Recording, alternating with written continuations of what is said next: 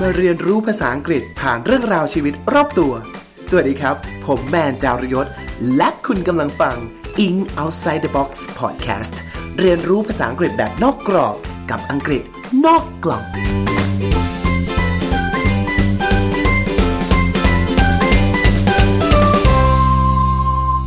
วัสดีครับ ขอต้อนรับทุกท่านนะฮะ กลับเข้าสู่รายการ In Outside the Box Podcast ภาษาอังกฤษนอกกล่องนะครับ รายการที่พาทุกท่านไปเรียนรู้ภาษาอังกฤษ ผ่านเรื่องราวชีวิตรอบตัวนะครับผม วันนี้ครับท่านผู้ฟัง เราจะมาพูดคุยกันถึงเรื่องสบายๆ เกี่ยวกับคำศัพท์กันบ้างนะฮะ ให้ท่านผู้ฟังนะครับฟังเพลินๆเข้าหูไปสบายๆขับรถไปทำกับข้าวไป ฟังไปด้วยเพิ่มศัพท์ไปด้วยในตัวนะครับ จริงๆ ผมเคยพูดเรื่องราวอันนี้เอาไว้ใน episode ที่ 7 กับที่ 8 แล้วนะครับ ว่าท่องศัพท์อย่างไร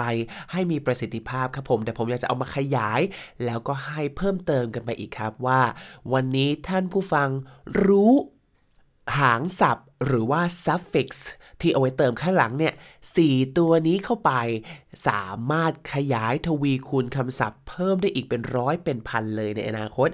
จะเป็นคำว่าอะไรและมีอะไรบ้าง เดี๋ยววันนี้มาฟังกันครับ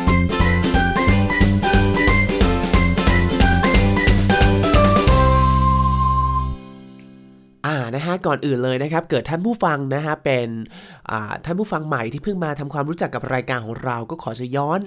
กันเล่าให้ฟังเกี่ยวกับเรื่องของพื้นฐานคำศัพท์อย่างหนึ่งนะครับ ผมจริงๆก็มันไม่มีทางเลยที่เราจะรู้ศัพท์กันทุกคำได้ อาจจะมีบ้างแม้ที่แบบทำลายสถิติกินเนสบุ๊กที่แบบว่ารู้ศัพท์ทุกคำในพจนานุกรม แต่ผมเชื่อว่า คนส่วนใหญ่ที่เป็นมนุษย์ธรรมดาสามัญปุถุชนอย่างเราทั่วไปเนี่ยต่อให้เป็นเจ้าของภาษาเอง หรือแม้แต่คนไทยอย่างเราเองก็คงไม่รู้จักคำศัพท์ทุกคำที่อยู่ใน พจนานุกรมราชบัณฑิตยสถานถูกต้องไหมฮะ เจ้าของภาษาเองก็เช่นกัน เพราะฉะนั้น skill ที่เราต้องมีมาก ๆ เลยในการเรียนรู้ศัพท์ หรือภาษาต่างประเทศเนี่ยคือทักษะการเดาครับ รู้ว่าเมื่อไหร่ข้ามก็ได้ไม่ต้องไปแปลมัน รู้ว่าเมื่อไหร่ควรจะเดาความหมายว่าแปลว่าอะไรได้ดี อันนี้เป็น skill ที่ช่วยผมมาได้จนถึงถึงวันนี้เลยครับ ผมทุกวันนี้ก็ยังไม่สามารถอ่านคำศัพท์ ได้เข้าใจทุกคำแต่ผมรู้และเดามันได้หรือบางที เวลาใน passage ในภาษาอังกฤษเขียนมาเนี่ยเขาก็ให้ความหมายเรามาแล้ว เพราะฉะนั้นนี่คือ skill ที่เราจะสามารถฝึกฝนได้ครับผมหนึ่งใน skill นั้นคือการหั่นศัพท์ให้เป็นครับผมทีนี้ขอออกตัวก่อนว่าผมเนี่ยไม่ได้เรียนจบด้านภาษาศาสตร์มาโดยตรง แล้วรวมถึงก็ไม่ได้เป็นผู้เชี่ยวชาญเพราะฉะนั้นอาจจะไม่ได้อธิบายมันในลักษณะของ technical แต่ขออนุญาตย่อยมันออกมาในแง่ของประสบการณ์การใช้งานในชีวิตแล้วกันนะครับ ว่า นึกนึกภาพเราถึงในไอ้คำศัพท์หนึ่งคำเนี่ยนะ บางครั้งเนี่ยนึกภาพอย่างภาษาไทยเราก็จะมีภาษาไทยแท้ใช่ปะที่เราเรียกคำว่าไทยแท้ว่าอาจจะมีแบบว่าเป็นคำที่แบบว่า เป็นคำง่าย เป็นคำที่มีพยางค์เดียวที่เราเคยเคยจำได้สมัยเด็กที่เราเรียนใช่ไหมครับอย่างเช่นคำว่าอะไรดีละ่ะ กินอย่างเงี้ยนะฮะ คำว่าน้ำเป็นคำง่ายๆพียางเดียวอันนี้ก็จะเป็นเขาบอกว่าเป็นคำไทยแท้ตามอันนี้ตามตำราที่เราเรียนกันมาตั้งแต่เด็กนะ ถ้าเกิดคำเริ่มยาวแล้วอย่างเช่นคำว่าเดินอย่างเงี้ย เดินก็มาจากภาษาเขมรใช่ไหมดำเนินอย่างเงี้ยครับ หรือว่าคำที่เริ่มยาวเริ่มอลังการกว่านี้ชื่อจริงของเราแต่ละคนอย่างเงี้ยก็ไม่ใช่ภาษาไทยละ เป็นภาษาที่มาจากบาลีสันสกฤต ฉะนั้นเราจะสังเกตเห็นว่ามันมีการสมาชนสนธิเชื่อมอยู่ตลอดเวลา ลักษณะของภาษาอังกฤษก็เช่นเดียวกันครับผม ภาษาก็ไม่ได้บริสุทธิ์เต็มร้อย แต่ได้รับอิทธิพลมาจากภาษาอื่นๆ มาผสมต่อเติมกัน เพราะฉะนั้นอยากให้ท่านผู้ฟังจินตนาการแบบนี้ก่อนว่า เวลาเราเรียนศัพท์ในภาษาอังกฤษเนี่ย ถ้าจะสร้างคำหรือเรียกว่า word building เนี่ยมันก็มีลักษณะคล้ายๆ การมาผสมมาชนกันเหมือนกันนะครับ ยกตัวอย่างเช่น เอานึกภาพจินตนาการว่าคำว่ามหาวิทยาลัยที่เราใช้กันอยู่ทุกวันเนี่ยฮะเราก็ใช้เป็นคำคำเดียวใช่ไหมว่าหมายถึงสถานที่หนึ่งที่เราเอาไว้เรียนในระดับอุดมศึกษา แต่ว่าจริงๆแล้วมันเกิดมาจากการผสมผสานรวมกัน ของคำว่าวิทยะ ที่แปลว่าความรู้อาลัยที่แปลว่าที่อยู่พอมาชนกันปุ๊บเป็นวิทยาลัย ก็แปลว่าที่อยู่ของความรู้ มหาแปลว่าใหญ่ ๆ มหาวิทยาลัยจึงแปลว่าที่อยู่ของความรู้ขนาดใหญ่ ซึ่งก็เก็ตเลยว่าอ๋อ ก็เราไปเรียนกันอยู่ในมหาวิทยาลัยรวมหลัก หลายสาขาวิชาเอาไว้ในนี้นั่นเองฮะเพราะฉะนั้นนี่คือคอนเซปที่เราพูดมาตลอดในช่องพอดแคสต์ของเราที่มันจะมีช่องแต่ช่วงแต่ละช่วงที่ผมทำเกี่ยวกับสืบจากรากใช่ไหมเราจะลองมาแงะรากซิว่าคำนี้มันมีรากไหนซ่อนอยู่แล้วมันแล้วมันมีแนวคิดอะไรที่มันซ่อนอยู่ในรากนั้นบ้างนะครับผมวันนี้ฮะผมเลยอยากจะมาฝาก suffix เพราะฉะนั้นเพราะฉะนั้นอ่านลืมบอกไปเพราะฉะนั้นในหนึ่งคำภาษาอังกฤษนะครับ เวลาเราจะสร้างคำเนี่ยมันก็จะประกอบไปด้วย 3 ส่วนด้วยการมี root คือคำที่อยู่ตรงกลางเป็นตัวตั้ง prefix คือคำที่ไว้เติมข้างหน้า suffix คือคำไว้ที่ไว้เติมข้างหลังครับ ส่วนใหญ่เนี่ย prefix ที่ไว้เติมข้างหน้าเนี่ยมันจะเปลี่ยนความหมายของคำส่วน suffix ที่ไว้เติมข้างหลังเนี่ย มันจะเปลี่ยน ประเภทของคำคือเปลี่ยนจากคำนี้มันเป็น verb ก็เปลี่ยนมันให้กลายเป็นคำนามคำนี้มันเคยเป็นนามมาก่อนเปลี่ยนมันเป็น adjective หรืออะไรแบบนี้นะฮะ นี่คือลักษณะของ root prefix suffix ครับผม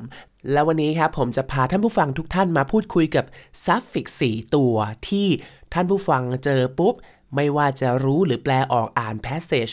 และไม่เข้าใจ แต่น้อยจะเดาได้ว่ามันคือคำที่เป็นคนนั่นเองครับ นั่นคือหาง 4 ตัวดังต่อไปนี้ครับ เออ Ian ist and นะครับ er Ian I A N I S T แล้วก็ and a n t er Ian is and er Ian is and สี่หางนี้เติมแล้วกลายเป็นคน เติมแล้วกลายเป็นคนอ่าเพราะฉะนั้นถ้าเกิดท่านผู้ฟังไปจะอ่านเจอปุ๊บ แล้วไปเจอในแพสเซจหรือเจอที่ไหนก็ตามเฮ้ยเราแปลคำนี้ไม่ออก แต่เราเห็นว่ามันลงท้ายด้วยหางแบบนี้ให้เดาไว้ก่อนเลยแล้วว่ามันน่าจะต้องเป็นคนที่ทำสิ่งนั้น เดี๋ยววันนี้เราจะมาเจาะทีละตัวนะครับผมแล้วผมก็จะพาไปหั่นคำแยกให้ท่านผู้ฟังได้เห็น รวมถึง หาคำน่าสนใจที่มีเรื่องเล่ามาเล่าแถมให้ฟังด้วยครับ ถามว่าคำน่าสนใจนั้นใช้เกณฑ์ในวัดไม่มีเป็นเกณฑ์ความพอใจส่วนบุคคลล้วนๆเลยเนี่ยโอเค เดี๋ยวเราไปเริ่มกันเลยดีกว่าครับท่านผู้ฟังตัวแรกครับ ตัวแรกคือ er ครับผมท่านผู้ฟัง er กลุ่มนี้นะฮะก็คือคำที่บางทีลงท้ายด้วย er or หรือแม้แต่ ar นะครับผม er or หรือแม้แต่ ar ถามว่า เอ้ยแล้วจะรู้ได้ไงว่าคำไหนลงท้ายด้วยยังไง ก็บอกเลยว่าอย่าไปจำไม่มีกฎนะฮะ จริงๆมันมีนะก็จะบอกว่าคำที่ลงคำที่เป็นคำยืมมาจากเยอรมันจะใส่ er คำที่มีรากมาจากลาติน ก็จะใส่ or อะไรเงี้ยซึ่งแบบ hello เดี๋ยวก่อนนะ แค่จำศัพท์ตรูก็จะไม่ยอดแล้วกูต้องมาจำด้วยหรอว่ามันมาจากคำว่าอะไรนะฮะเพื่อนพักก่อนนะฮะท่านผู้ฟังก็สนใจแค่ว่า มันลงท้ายด้วย er หรือ or หรือ ar เนี้ย ถ้าเราเห็นเนี้ย มันน่าจะเป็นคนหรือเครื่องจักรที่ทำกริยานั้นๆ นะครับผม เช่น เรารู้ดีว่า teach แปลว่าสอน ฉะนั้นคนที่สอนก็เลยเรียกว่า teacher write แปลว่าเขียน คนที่เขียนก็เลยเรียกว่า writer read แปลว่าอ่าน คนที่อ่านก็เรียกว่า reader นะฮะมันเห็นไหมมันจะมี er เติมเข้ามาถ้าผู้ฟังหัน r er ทิ้งไปก็จะเจอคำว่า read เจอคำว่า write เจอคำว่า teach เราก็จะรู้แล้วว่า อ๋อ มันคือคน หรือบางทีอาจจะหมายถึงเครื่องจักรที่ทำสิ่งนั้นนะฮะ อย่างเช่น photocopier นะครับ photocopy p h o t o c o p y photo copy นะฮะ มันแปลว่าถ่ายเอกสารมัน photocopier photocopier นะฮะก็จะแปลว่าเครื่องถ่ายเอกสารในเองนี่ก็จะเป็นเครื่องจักรที่ทำสิ่งนั้นก็ไม่ยากเลยนะครับ ซึ่งผมกล้าการันตีจากการที่ตัวเอง เรียนภาษาอังกฤษมาด้วยตัวเองเยอะหรือแม้แต่ต้องสอนเด็กเวลาไปทำข้อสอบ IELTS หรือ passage reading passage ของภาษาอังกฤษเนี่ยสิ่งเหล่านี้มันช่วยได้เยอะมาก ๆ เลยครับ มันช่วยอะไรผมหรอ มันช่วยให้ผมสามารถแตกขยายศัพท์ จะรู้สึกสนุกขึ้นมาจากการเรียนศัพท์ มันทำให้เราจำศัพท์ได้เร็ว เรียนรู้คำใหม่ได้สปีดเร็วขึ้นมาก รวมถึงเจอคำใหม่ ๆ ก็เดามันได้เลยทันที ว่ามันน่าจะน่าจะหมายถึงบุคคลหรือสิ่งของที่มันทำลักษณะกริยาอย่างนั้นนะครับผมเราก็จะสามารถหั่นคำศัพท์ได้อีกมากมายหลายหลากเลย เช่น command command c o m m a n d command เนี่ยก็เป็น verb แปลว่าสั่งการใช่ไหมครับฉันเราเติม commander commander ก็แปลว่า ผู้บังคับบัญชานั่นเอง เพราะว่าผู้หน้าที่ของผู้บังคับบัญชา ก็บอกอยู่แล้วว่าต้องบัญชา คือต้องสั่งนั่นเองใช่ไหมครับ หรือคำว่า director d i ถ้าเราหัน director อันนี้ลงท้ายด้วย or นะครับ ถ้าเราหัน or ทิ้ง เราก็เจอคำว่า direct direct ก็เป็น verb แปลว่าสั่งการเหมือนกันบอกทิศทางเรา direct เราไปทางนั้นไปทางนี้เช่น director ก็คือผู้ที่คอยบอกแนวทางเส้นทางที่เราจะต้องไป มันก็เลยแปลว่าผู้กำกับนั่นเองครับ เพราะเขาจะต้องกำกับให้ทิศทางของหนังทิศทางของละครมันไปในทางเดียวกัน ให้มันสอดคล้องกันไปหมดเลยไม่ว่าจะเป็นเพลงเป็นการแสดงของนักแสดงเป็นการตีความให้มันไปในเส้นทางเดียวกันเขาเรียกเรียกผู้กำกับว่า director นั่นเองครับ หรือ narrator อันนี้ก็เป็นอีกคำหนึ่งที่ or นะครับ ก็เป็น n a r r a t o r narrator ถ้าเราตัด or ทิ้งเราเจอคำว่า narrate narrate ก็แปลว่าเล่าเรื่องนะครับ เพราะฉะนั้น narrator แปลว่าผู้เล่าเรื่องนั่นเองครับผมอะเห็นไหมถ้าผู้ฟังจะทำแบบนี้ได้ไม่รู้จบเลยนะฮะทำให้เรา สนุกกับการเรียนคำศัพท์มากขึ้นหรือแม้แต่เชื่อมโยงคำศัพท์ได้มากขึ้นครับ วันนี้ก็ขอเอา er เก๋ๆแปลกๆมาฝากท่านผู้ฟังอีกสักคำหนึ่งแล้วกันนะฮะคำแรกคำที่หนึ่งนะฮะคำว่า naysayer ครับ naysayer ครับ n a y s a y e r อ่าแปลว่าอะไรดีนะเพื่อนฟังมาเดากันหน่อยได้ไหมเซเซรู้จักแปลว่า พูดใช่ไหมครับเซเยอร์ก็คือผู้พูดทีนี้เนเนเนี่ยคืออะไร n a y เนท่านผู้ฟัง มีใครคุ้นๆครับใครครับคราไหม เนครับเนก็คือ no คือไม่นั่นเองครับผม naysayer ก็คือ a person นะครับ who is habitually expresses negative or pessimistic views นะครับ someone who says something is not possible is not good or will fail นะครับ a naysayer คืออีคนที่พูดว่าไม่ตลอดเวลานั่นเอง เพราะว่า nay แปลว่าไม่ใช่ไหมครับ a naysayer คืออีนี่เป็นคนที่มองโลกในแง่ร้ายมาก ไม่ว่าอะไรไม่ว่าผลมันจะเป็นไงอีนี่ก็จะแบบว่ามองโลกในแง่ร้ายไปก่อนไม่ไม่ไม่อะอีนี่ไม่น่าจะรอดอีนี่ไม่น่าจะ work อีนี่ไม่น่าจะได้ ก็เป็นคนที่แบบมองลบไว้ก่อน เป็นคนที่อะไรอะไรก็ไม่เอาไม่ใช่ yes man นะฮะ nay ไว้ก่อนเลยนะครับเพราะฉะนั้น a naysayer แปลว่าคนที่ปฏิเสธ หรือมองโลกในแง่ร้าย อะไรก็ ไม่เอาไว้ก่อนเลยใช่ไหมครับเช่น he continues to win despite the many naysayers เขาก็ยังคงชนะได้ในสุดแม้ว่าจะมีคนบอกว่าเขาไม่มีทางชนะก็ตามนะครับ นี่คือ naysayers ครับท่านผู้ฟังครับคำว่า nay นะฮะก็คือ no เป็นภาษาโบราณนะครับ ทุกวันนี้อาจจะ เป็นภาษาโบราณที่ไม่ได้ใช้กันและอาจจะใช้น้อยลงหรือใช้ในคำเฉพาะคำนะครับผมจริงๆ สมัยก่อนเขาเล่าให้ฟังว่า nay เนี่ยเป็นคำปฏิเสธที่ไว้ใช้ตอบคำถามที่เป็น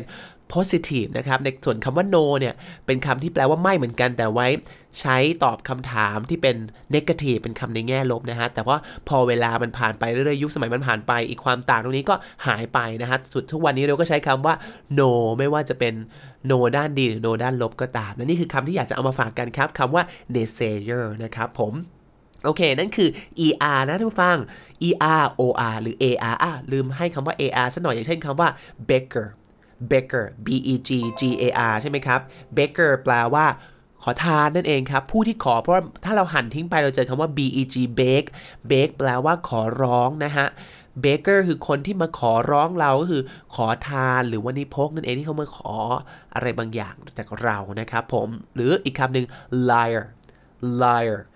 L I A R เหมือนกันครับ แต่ว่าก็มาจาก verb lie ที่แปลว่าโกหกนั่นเองนะฮะ แต่ว่าท่านผู้ฟังครับมันลงท้ายด้วย AR ก็จริง แต่เราไม่อ่านว่า R นะฮะ ไม่อ่านว่า b e g a lie R นะฮะ เราอ่านว่าเอออยู่ดีนะครับ beggar liar นะครับผม โอเค และนี่คือตัวแรก ER OR AR อ่าก่อนไปหมวดที่ 2 ขออีกคำหนึ่งเพราะตั้งใจเตรียมไว้นะ เพิ่งเหลือบมาดูที่อ่าโพยที่ดูจะจดไว้นะครับ อีกคำหนึ่งที่อยากจะให้ครับคือคำว่า dispensers ครับท่านผู้ฟัง dispenser d i s p e n s e r dispenser ครับ ถ้าตัด er ทิ้งจะเจอคำว่า dispense dispense แปลว่ากระจายออกไปให้กับคนหลาย ๆ คนครับผมเป็น verb นะ เมื่อมันแปลว่ากระจายออกไป provide service หรือสิ่งของให้กับคนนะครับ dispensers ก็หมายถึงเครื่องที่มันกระจายบางสิ่งบางอย่างออกไป เช่นคำว่า soap dispenser soap dispenser นะ โอ้ ท่านผู้ฟังต้องเดาได้ละเวลาเข้าห้องน้ำไปกดปุ๊บปุ๊บปุ๊บเวลาเข้าในห้างก็จะมีเครื่อง กดสบู่ใช่ไหมครับ เพราะฉะนั้นนะฮะท่านผู้ฟังใครที่เรียนภาษาอังกฤษอยู่อีกเทคนิคเลยนะ วันนี้นะสัญญานะเข้าห้องน้ำไปเจอเครื่องกดสบู่ทุกครั้งที่กดสบู่ล้างมือในห้องน้ำนะ พูดกับตัวเองเลย soap dispenser ปืดปืด soap dispenser ปืดปืดพูดทุกครั้งเลยจะได้จำคำนี้ได้ฮะและเมื่อเราจำได้แล้วปุ๊บก็เชื่อมโยงนะ dispenser dispense แปลว่าแจกจ่าย er เออเออเออเติมแล้วกลายเป็นคนสิ่งของ soap dispenser ก็คือเครื่องกดสบู่นั่นเองนะฮะมันทำให้เราจำแล้วก็ต่อยอดออกไปได้อีกเลยนะฮะเพราะฉะนั้นเรามาดาเดาเดากันหน่อยได้ไหมครับตั้งแต่ช่วงโควิดที่ผ่านมาเนี่ย ก็จะมีเครื่องกดสบู่ไม่ใช่ดิเครื่องกดเจลไปหมดเลยหน้าห้างเข้าไปปุ๊บต้องกดเข้าไปปุ๊บต้องกดพูดถึงเรื่องของกดสบู่เนี่ยกดเจลเนี่ยท่านผู้ฟังไม่รู้เป็นเหมือนผมไหมว่าช่วงนี้เวลาที่ออกไปข้างนอกแล้วคือ ถ้าเกิดลืมเอาหน้ากากอนามัยไปนี่คือรู้สึกเหมือนแบบ เหมือนไม่ได้ใส่กางเกงในออกจากบ้านอะเหมือนไม่ใส่กางเกงออกจากบ้านรู้สึกวิววิวรู้สึกแบบคนกำลังมองฉัน ทุกคนกำลังมองฉันไม่ดีอะไรเงี้ยโอเครู้สึกแบบว่ากดดันมากเวลาที่ลืมเอาหน้ากากออกไป ตอนนี้ก็เลยแบบต้องติดหน้ากากสำรองเอาไว้ในกระเป๋าสุดฤทธิ์นะฮะโอเค ขอกลับมาเข้าเรื่องของเรานะฮะท่านผู้ฟังเดาได้ไหมฮะว่า อีกเครื่องกดเจลทำความสะอาดนั่นอะเราจะเรียกว่าอะไรดีนะลองเดากันซิ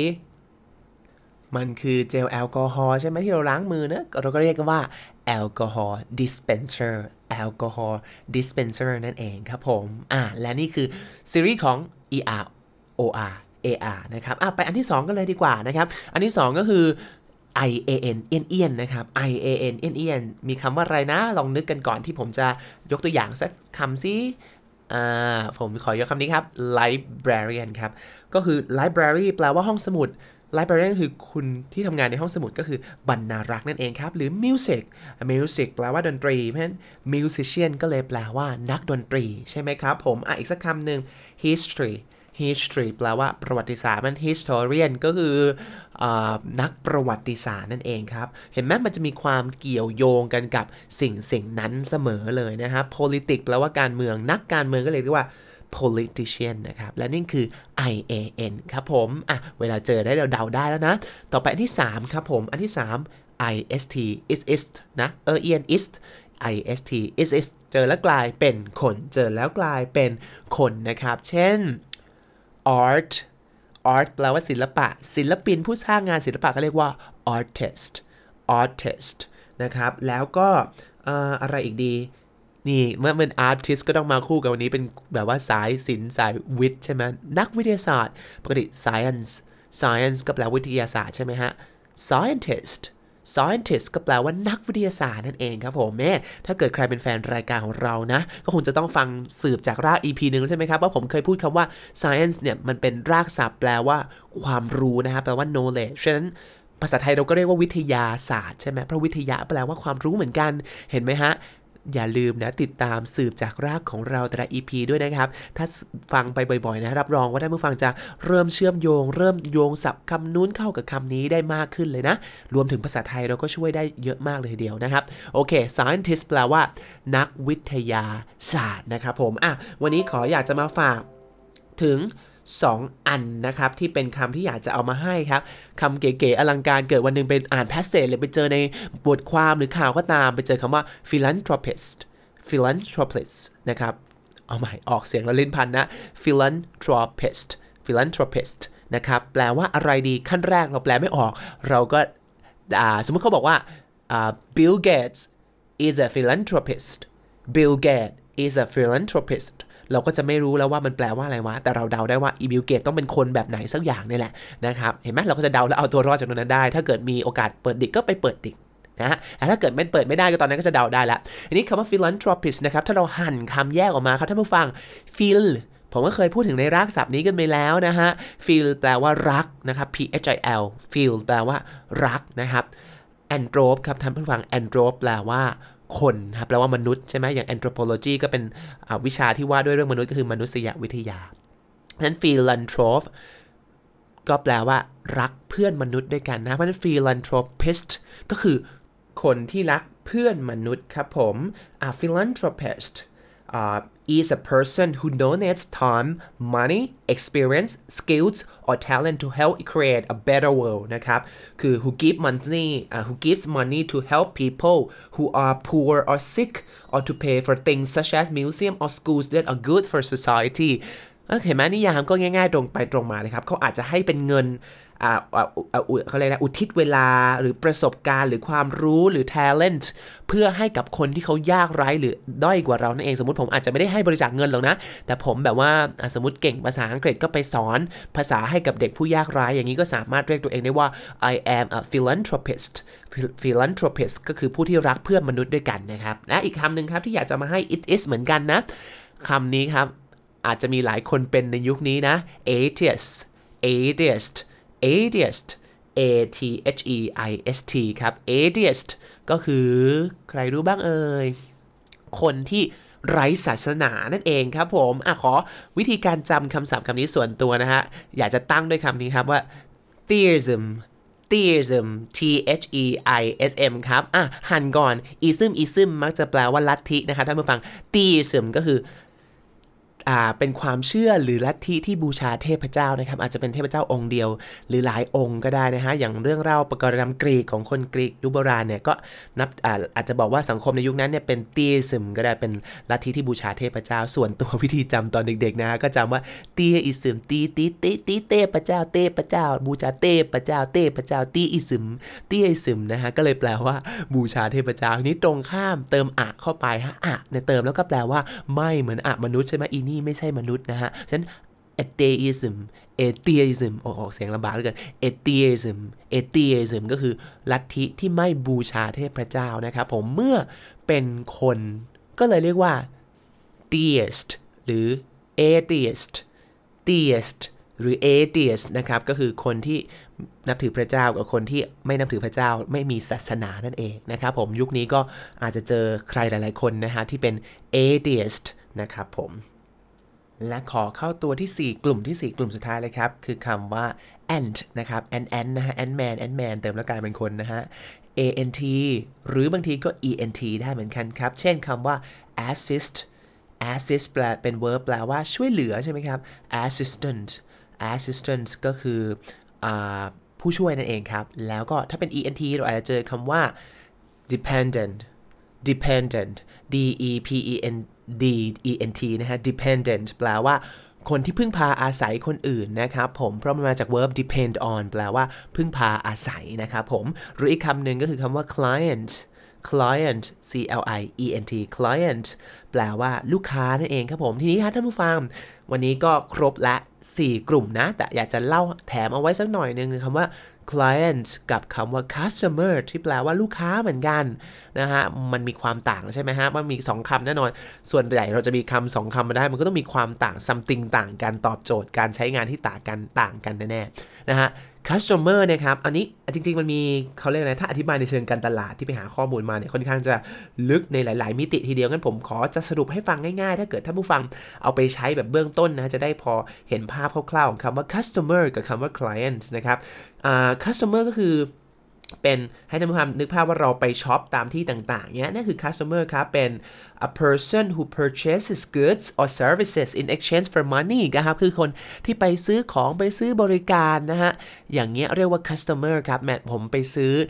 ร้านขายของเข้าไปก็เป็น customer แต่ถ้าเกิดเป็น client นะครับ client ก็จะเป็น who uses the services or advice of a professional person or organization ฉันไปใช้ บริการไปซื้อบริการหรือคำแนะนำคำปรึกษาของอคนที่ทำมืออาชีพสายอาชีพคนนั้น หรือว่าหน่วยงานที่เป็นหน่วยงานทางด้านอาชีพนั้นๆนะคะ เช่นยกตัวอย่างเช่น law firm นะครับ คนที่เป็นทำงานบริษัทเกี่ยวกับกฎหมายเนี่ยก็จะต้องมี client ไม่ใช่ customer นะฮะเพราะ client เขาเข้ามาซื้อการบริการการทำคดี การไปที่ปรึกษา หรือแม้แต่ผมได้นักจิตวิทยาไงฮะก็มีคนเข้าไปปรึกษาด้านจิตวิทยาก็ต้องเป็น client ไม่ใช่ customer นะครับถ้าผมเปิดร้านขายชานมไข่มุกอย่างนี้นะฮะก็จะมี customer ไม่ใช่ client นั่นเองครับผมเป็นยังไงฮะกับ 4 ชุดนี้ หวังว่าจะช่วยให้ท่านผู้ฟัง เริ่มเห็นภาพการสร้างคำ word building ไปได้แล้วว่า ต่อไปนี้ท่านผู้ฟังเจอ 4 ชุดนี้ 4 หางนี้มาต่อท้ายคำไหน เติมแล้วมันจะต้องกลายเป็นคน หรือเครื่องจักรที่ทำสิ่งนั้นแน่ๆ มีคำว่าอะไรบ้างนำมาทวนสิ เออเอียน is an เออเอียน is an เติมแล้วกลายเป็นคนใช่ไหมฮะ เออ er or หรือ ar ar จะเจอน้อยหน่อยนะ แล้วก็ ian i a n นะครับ ian ian ist ist ist และ ant ANT หรือบางที ENT ก็ได้นะครับ โอเค และนี่คือ 4 หางท่านผู้ฟังเป็นอย่างไรกันบ้าง หวังว่าจะมีประโยชน์ไม่มากก็น้อยแล้วเดี๋ยวจะมาต่อกันอีกใน episode ต่อๆไปว่าเรารู้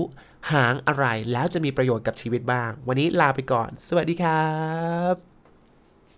เป็นยังไงกันบ้างครับ กับการเรียนรู้ภาษาอังกฤษแบบนอกกรอบกับอังกฤษนอกกล่องในตอนนี้ ถ้าชอบก็อย่าลืมกดติดตาม กดแบ่งปันให้คนที่คุณรักได้ฟังกันทั่วหน้า ติดตามรายการของเราได้ทาง Spotify